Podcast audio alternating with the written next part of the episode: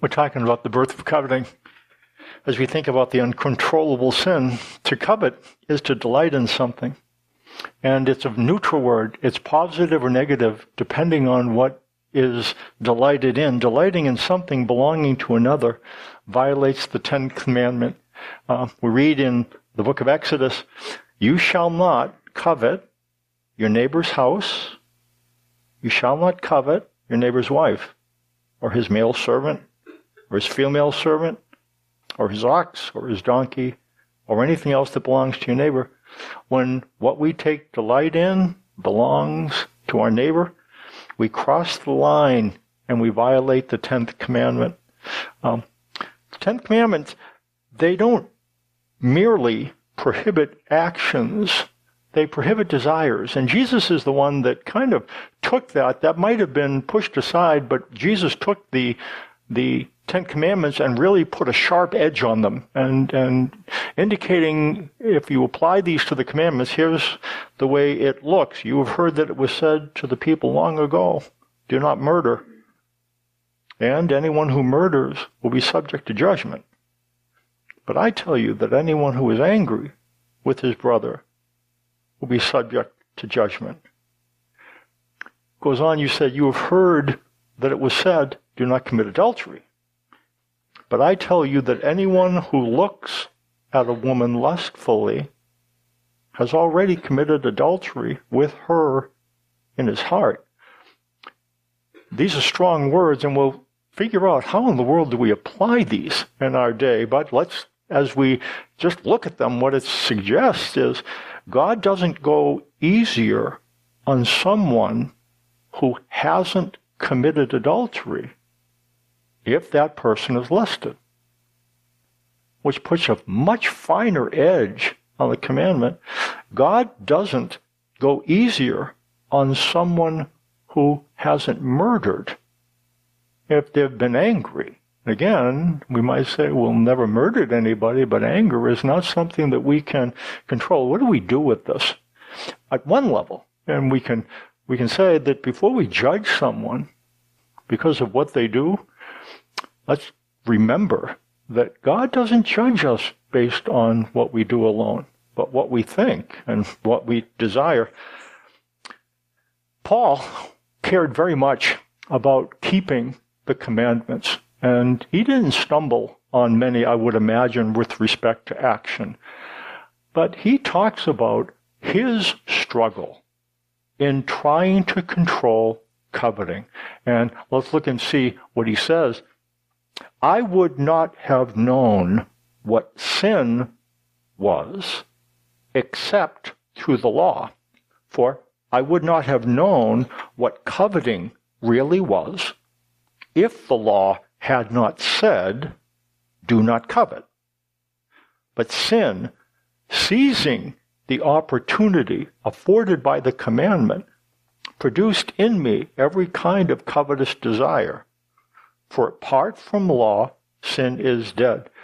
But it indicates sin seizes the opportunity afforded by the commandment. Sin in the Bible, when Paul talks about it, is not just an act we do, but a power that controls us. And that's when Paul talks about sin here, it's more a power that makes us do acts. And it says sin seizes the opportunity afforded by the commandment. It, it works a little bit the way some martial arts work, jujitsu. I'm familiar. It seems that jujitsu is when an, you try to take someone's initiative in coming toward you and actually use their impetus to control them. So if somebody comes at me, Mark, come on up here. Okay, we'll get Mark. Mark, Mark's a tough guy. I'll tell you what. okay, maybe not. So the way this works then, in terms of the image of seizing the opportunity with jujitsu, if he goes and tries to hit me, what I'll do then, I will take the impetus of his blow and use it to control him. Thanks, Mark. yeah, no, no. um, sin seizes the opportunity afforded by the commandment. We try to take control of coveting control of desiring. We try to master it. And in trying to master it, sin actually does what I didn't do to Mark, but might, would have.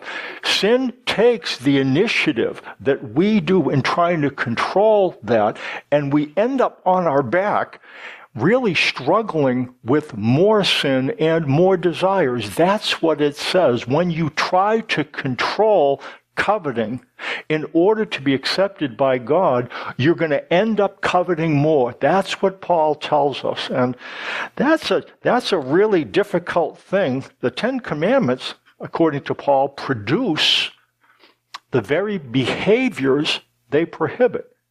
Um, trying to keep the tenth commandment increases it. When taken seriously, life under the old covenant is, and I'm going to pick my word carefully, intolerable.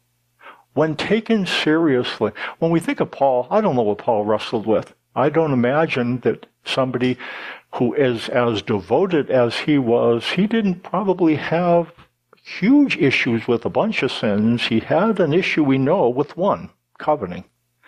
And that's what he describes here. At some level, he tried to control his desires, and what he found? couple things coveting counts.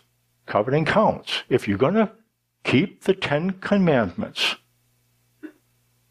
if you're going to keep the Ten Commandments in order to try to make God happy, you have to control coveting. Coveting counts. Here's the problem. If you try to control coveting and you're serious about it, you're going to find, as Paul did, that Coveting is uncontrollable. Where does that leave us? Um, well, we end up looking at something and we'll think about coveting, then the birth of coveting this morning. But um, the old covenant, which tends to promote the very things they prohibit, it wasn't intended to be eternal. It was intended to be temporary.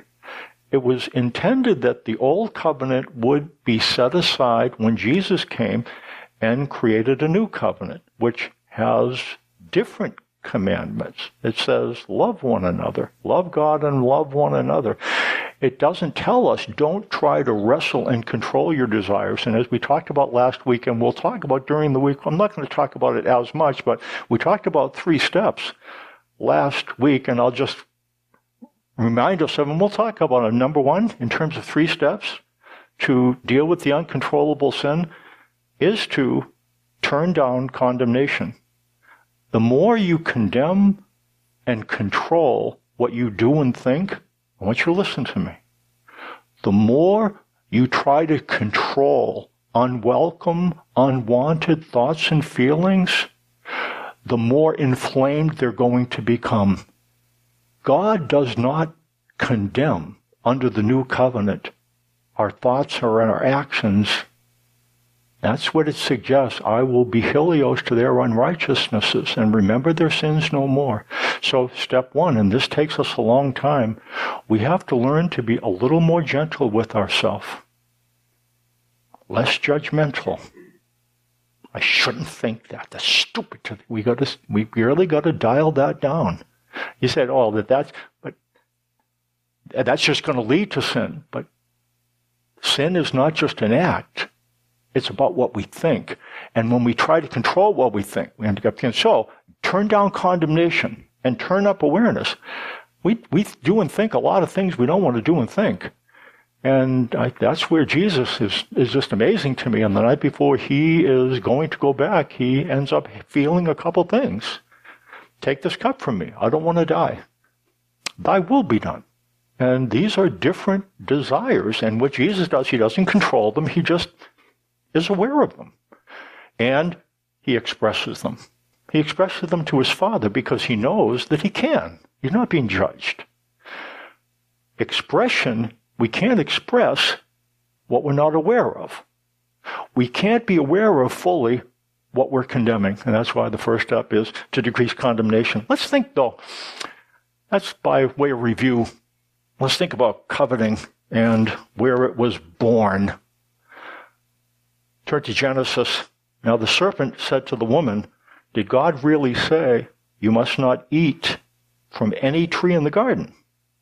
The woman said to the serpent, We may eat fruit from the trees in the garden, but God did say, You must not eat fruit from the tree that is in the middle of the garden, and you must not touch it, or you will surely die.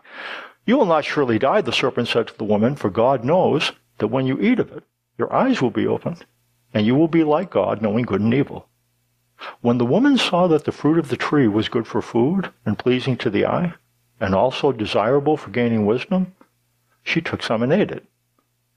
She also gave some to her husband who was with her, and he ate it. The one thing we see, coveting, first shows up in paradise, in a place where there's no sickness or pain, there's no sin, there's no wrong, there's no violence, there's no war, there's no poverty, there's no hunger, there's no need. People have what they need. Coveting ends up showing up in the Garden of Eden. Um, we can understand why coveting would show up in unfortunate places in our world. It's really a lot more difficult to figure out how coveting could show us in paradise.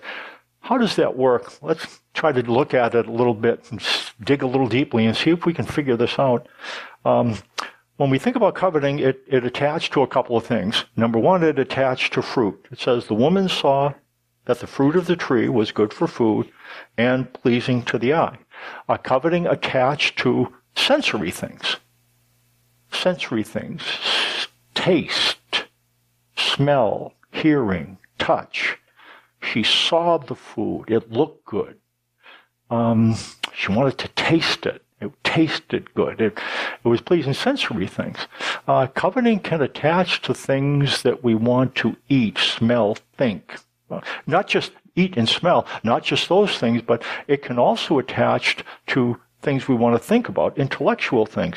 Uh, it says in the it says um, and also the fruit was desirable for gaining wisdom. There was an intellectual, not just a sensual component. She wanted wisdom. Eve wanted the knowledge that the fruit would bring.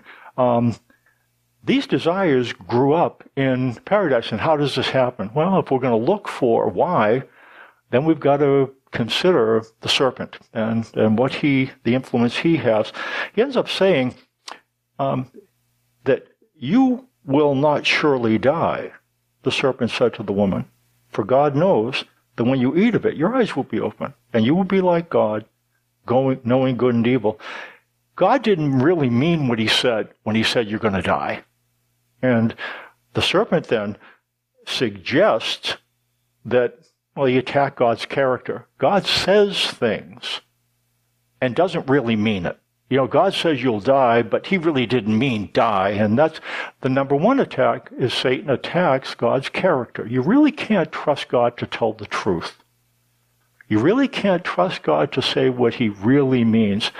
And then he goes on to, from there, he also attacks um, his commitment.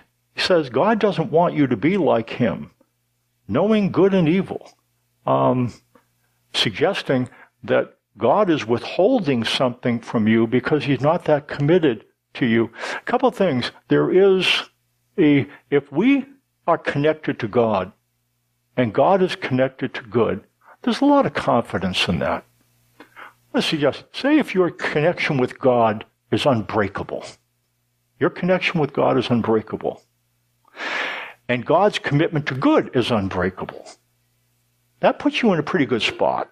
If you're connected to God and God's connected to good, you're connected to good. Unless your connection to God can be dissolved.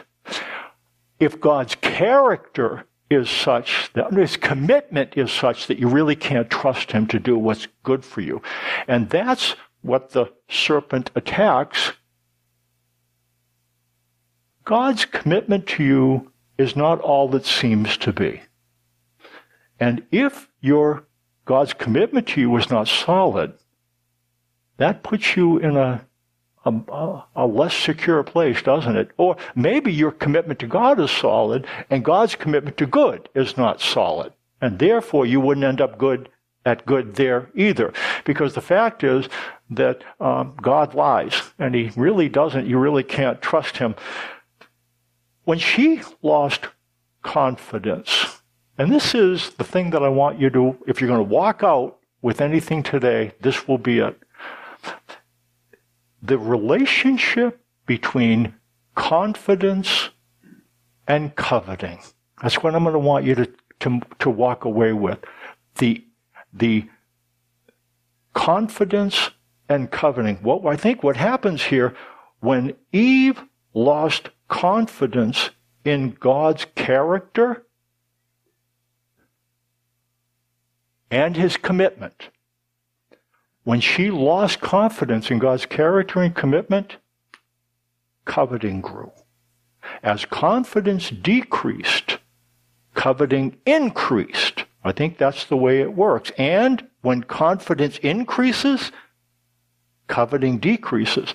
It really is about confidence. When she doubted that she could trust God, sensual desires became uncontrollable. And I'm picking my word carefully. When her confidence decreased, sensual desires became uncontrollable. I need to have that. I need to taste that. I need to touch that. I need to smell that. It's something we do in order to deal with failing confidence. Not only confidence, uh, when confidence decreased, her desire for wisdom increased and became uncontrollable. If she couldn't trust God to do good by her relative to what he knew, then she needed to know things so she could protect herself. Um, as her confidence in God decreased, her fear increased. In fact, here's the way I, I might define coveting this way coveting is fearful hunger. Fearful hunger. You ever seen a child, infant, when they have they become hungry and haven't been fed for whatever the reason, and, and when they would like to have been fed and it goes past the point where they are hungry, they become angry and agitated and afraid. And then what ends up happening, you try to give, the, give them the bottle when they're angry and afraid, and, and sometimes you, you know you try to and, and then it just they really won't, they won't take the bottle. What needs to happen? They need to be soothed, comforted, and then they calm down. Their confidence increases their fear. And then they can, they can take in the nourishment. Coveting is fearful hunger. Hunger is not optional. We're going to be hungry for things. We're not going to get our needs met. We're going to think things we don't want to think. We are. We're going to want things we're not going to want to want. If our sense is that we can't trust God, because of these things we want, when our confidence goes down, our coveting is going to go up. And we're going to find us being drawn to sensual things or drawn to intellectual things in order to protect ourselves because we don't really trust that God will protect us. All of us have an issue with believing that God will protect us. So it would make sense, would it not? If we're going to deal with coveting, should we focus on decreasing coveting? Or should we focus on increasing confidence? What do you think? Should we focus on decreasing coveting or focus on increasing confidence? What do you think? Increasing confidence. That's going to be the deal because as our confidence grows up, our coveting goes down. Confidence and coveting. That's the thing I want you to remember from today. As confidence in God's character and commitment go up, coveting goes down. It's never, we're never going to get rid of it.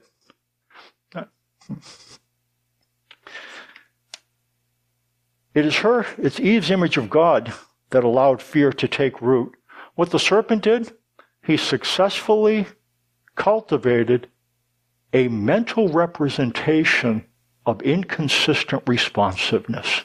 Listen to me. Shh. Hey. You really can't trust him. Listen to me. And when that gets inside, when we start to develop a mental representation of inconsistent responsiveness, and all of us deal with it as that, I can't really trust God. I mean, how could I trust Him when I think things like this?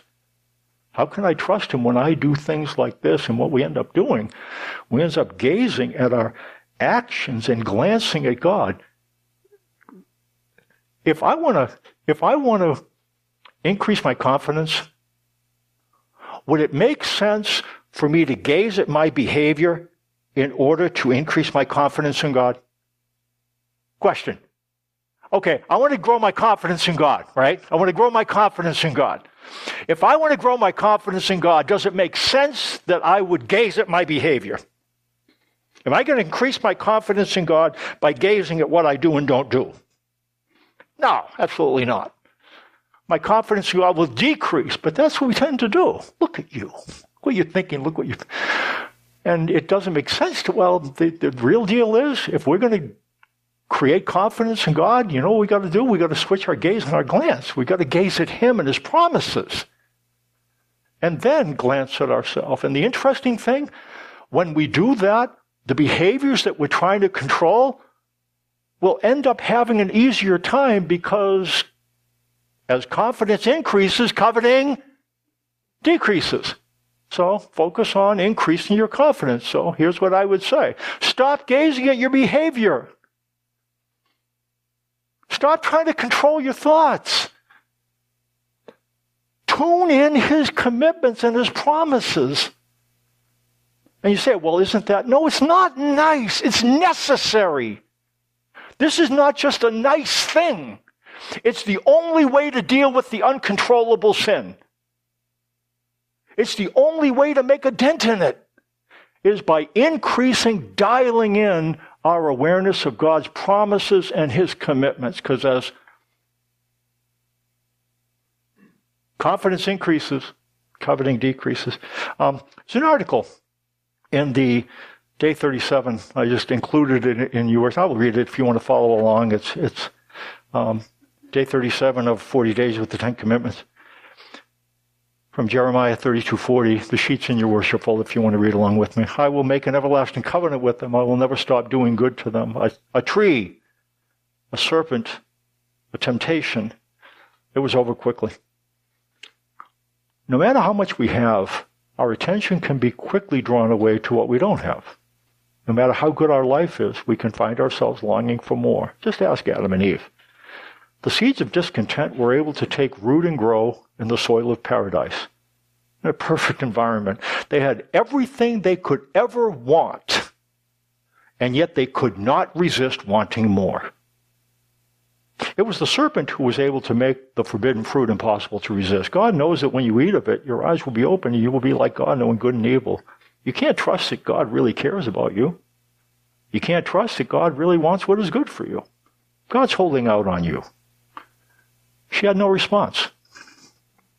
You know the rest of the story. When the woman saw that the fruit of the tree was good for food and pleasing to the eye, and also desirable for gaining wisdom, she took some and ate it. She also gave some to her husband who was with her, and he ate it. Does God really care about you?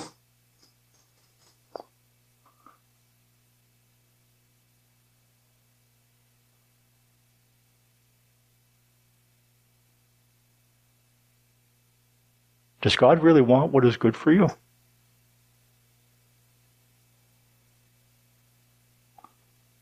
Is God holding out on you? An answer. He who did not spare his own son, but gave him up for us all, how will he not also, along with him, graciously give us all things? God the Father gave up his son, Jesus Christ, for you. If he did not care about you, he would not have sent his son for your benefit. God the Father gave up his son, Jesus Christ, for you. If he did not want what is good for you, he would not have sent his son for your benefit. No matter how things may appear, God does care about you. God does want what is good for you. He is not holding out on you. God is ahead of you. Not just the influence of the serpent, very briefly. Mark's going to come up, and this kind of segues to bring him up to talk about hope and, and our 28th year. Um, I think the influence of Adam, it says, the woman said to the serpent, We may eat fruit from the tree in the garden, but God did say, You must not eat fruit from the tree that is in the middle of the garden, and you must not touch it, or you will die. When God told Adam and Eve, Adam, excuse me, when God told Adam kind of what was the deal before he had created Eve, um, he said, You must not eat fruit from the tree that's in the middle of the garden. He said, Don't eat from it. Then, when the serpent asked Eve about the directive, she said, we, We're not supposed to eat of it, and we're not even supposed to touch it. Wait a minute, let's play that back. God says to Adam, Don't eat from the fruit. Okay, now let's go forward. And she says, Don't touch the fruit. Where did that come from? You know, I want to suggest, I think Adam changed the message a little bit. He was afraid that that would happen, and so he altered the message in order to control Eve. So he put a fence around the law. The law was don't eat, but he put a fence around it, saying don't even touch it. And why did he do that? Why did he do that? Would you agree with me? He was afraid. What was he afraid of? Who was he afraid of?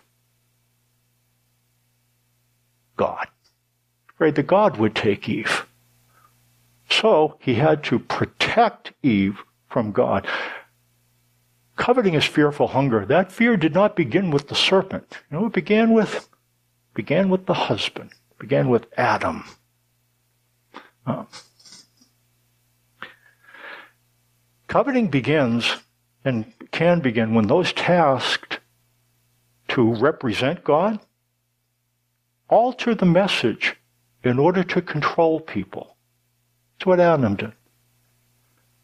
That's something Mark's going to come up in just a second. What we determined from the beginning of hope, we would never alter the message ever in order to try to control people. Never.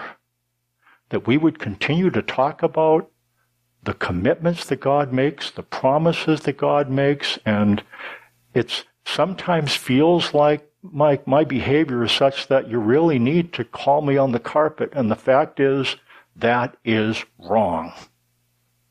You don't need to be called on the carpet because if that can if that can control your behavior, what can it control? It can't control your thoughts. And that's what God asks of us. So we'll continue to do. And Mark, come on up. Mark's going to talk a little bit about um, hope and as an ongoing thing. So we've, come on up, Mark. We've, we've been serious about guarding the message because that's, as we gaze at him and gaze at his commitments, you, you understand, right? Right? So as we gaze our, when confidence is up, coveting goes down. Awesome. Thank you, Mike. Hey. Good to see everybody. Uh, the faster I talk, the sooner we eat. so I'm going to plow through this. Uh, why Hope Community Church? Why? Why do we exist as a congregation? Uh, Hope Community Church was started now 28 years ago by a group of people who got together and realized that Sioux Falls does not have enough churches. thank you for laughing. Better? Better. All right. Thank you. When I hear ringing, I think, God, does anybody else hear that or is that just in my head? I actually, uh, appreciate that. It reminds me of my first job at Hope was projector man, and we had a demon possessed slide projector to show the song things, and that thing had had a take off on have a life of its own. And there were times all I could do was just stand up, turn around everybody, and wave. Try to explain it's not me. This thing is needs an exorcist. all right. Hope Community Church was started 28 years ago by a group of people who saw what grace could do. It was started by a group of people who experienced grace. a lot of the early members were actually people who came out of legalistic, law based, mixing Old and New Testament churches. And we might not have always understood what it was, but we definitely knew what it was not. We knew there was something wrong, inherently wrong with the churches that we came out of. So that leads the question then why didn't we name this Grace Church? Well, there's a couple of reasons. but one of the main reasons that we landed on hope is because hope is the fruit of grace. Trees are not known by their roots, but by their fruits. An apple tree produces apples, pear trees produce pears, a money tree produces money. And hope is the fruit of grace. And we want to be known not just for grace, but especially for the hope that that grace produces. So, and we also added community into the name as a foundational thing because we also all understood that church is all about community. It's all about relationships. God does not build churches out of bricks and mortar or sticks and stone. God builds his church out of flesh and blood. It's always about the people. So we also wanted our name to capture that foundational belief on why we exist. Uh, and now here we are, 28 years later which it was a miracle that we got started. It's a miracle that we've survived. It's a miracle that we're sitting here where we are today. And all of the credit goes to God for that and for the people. So we thank you for your continued investment and hope. Now, where we, where do we find ourselves today? Or I think most of us are aware of this uh, thing going around called COVID-19. You heard of that? Yeah. And if you haven't, got some bigger problems. but the problem with surviving COVID 19, it, it's not just about this illness that was going around, but it was also a challenge with the varied responses to it. And we could go on and on about all of the friction, all of the challenges, all of the problems created not just by COVID, but by how people thought the best way was to respond to it. And Hope Church certainly wasn't immune from that. Uh, the COVID thing strained finances, it strained relationships, it strained people's pursuits at educations and careers. It put a lot of undue pressure on all aspects of life. So now, like all of these other churches in our community, we find ourselves in somewhat of a rebuilding phase. And as we crawl out of our bunkers and we're trying to reconnect, people are not only reevaluating their connections, but also their levels of commitment. So we find ourselves personally, individually, and collectively trying to find out what the new normal looks like. And as we move forward, that is one of the challenges that we're facing here as a congregation. And in order to facilitate reconnecting, one of the things that uh, we have chosen to do is start a new early morning service at 9 a.m. that we call First Community to try and recapture some of the spirit of the early church, the first church. It's more personal, it's more interactive, it's a great place to ask questions and it's just one more attempt that we have, one of probably many going forward, where we're going to try some different ways of accomplishing our mission of carrying the message of grace. Um, and beyond that, the other major change that we're seeing uh, currently is that our external community is changing. Uh, instead of us moving to town, we realize now town is moving to us. As you look around, you see all the signs up for sale, development going on. And I think we're all going to be amazed at how quickly things develop around us. And as families move in and individuals move in and as uh, as they build up, they've already built schools, and schools attract homes, and as a community, builds up around us, it's also going to present us with a lot of great opportunities to connect with the neighborhood around us and the people that move in around us. So again, we're excited about that because we know that we always wanted to be part of a greater community and it's going to enable us to do that because the people are physically moving to us.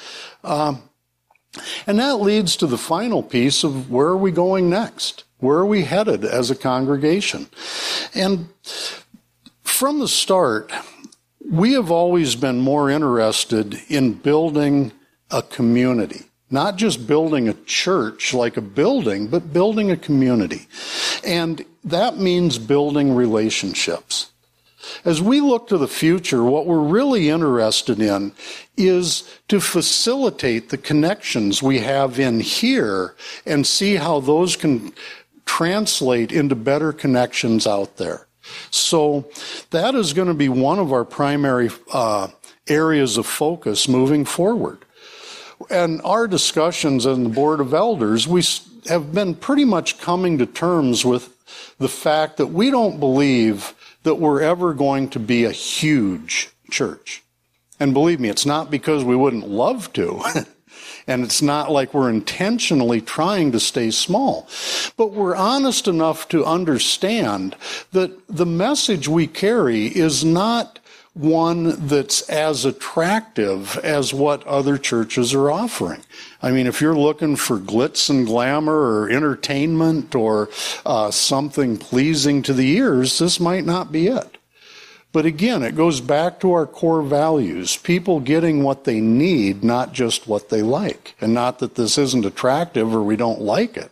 But sometimes it's like trying to get a, a baby to eat something or a child. It's, you know, they, they will like it, but first you gotta get them to try it.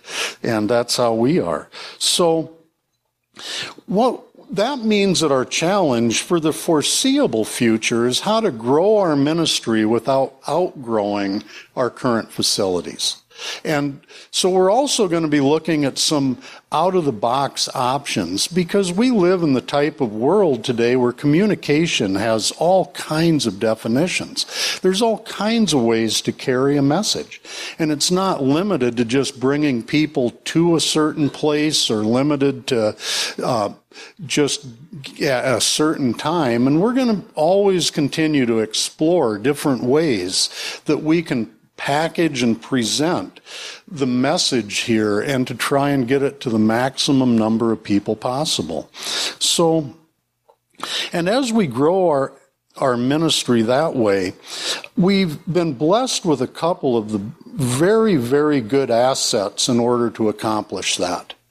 And so to wrap this up, I just hope that we all are very encouraged by the two greatest assets that we have right now are our message and our people.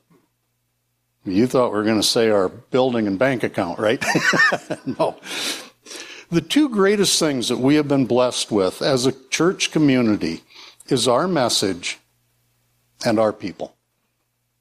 And that's how we got to where we're at today, and that's exactly how we are going to move forward as we grow our ministry. Because those two things, equipped with the people we have and the message we have, there is nothing that can stop us as a congregation. Because people in this world, more than ever before, are living in a lost world a hurting world. Their relationships are strained. People are disconnected. And that's why the message we carry has more depth and weight today than it ever has. It resonates more than it ever has. People need this more than they've ever needed it before. And that's why we are so excited, so encouraged about the future is because we know that we have something that people need. And if we package it right, they can also, we can make it attractive because it is attractive by its nature. Grace is attractive. And they'll realize it's also something they want. So we're going to transition back into the fireside room. We're going to sit down, have a meal together. As Randy mentioned, we prepared uh, a simple uh, front and back uh, two page sheet here to uh, answer some of your questions. We hope that you see this as an opportunity. Please get all of your questions answered. For those attending via Zoom, we haven't forgotten you. Uh, uh, Denise set it up, so we're emailing this same uh, information sheet out. I think it went out at just now at 11:30 a.m. So you can find that on your email account. If you didn't get it, it probably means you're not signed up for our weekly emails. You can sign up easily by info at sfhopechurch.com info at sf uh, sfhopechurch.com. And, uh, and you can find that on the website. If you can get to that, you can sign up for the mailing list. Uh, so thank you. We hope you can stick around for the meal. If you can't, if you want to grab one of those sheets on the way out to kind of try and help you understand at a little deeper level where we're at, where we came from, and where we're going, That'd be great. And with that, we'll just pray for our meal and move back to the food. So, uh, Lord, thank you for 28 years of ministry, of a message, of 28 years of hope. And as we move forward, we just continue, hope, pray to, that you continue to guide us, to bless us, and direct us, and to use us. Uh, thank you for this meal that we're about to receive. We pray that you bless it to our use. In Jesus' name we pray. Amen.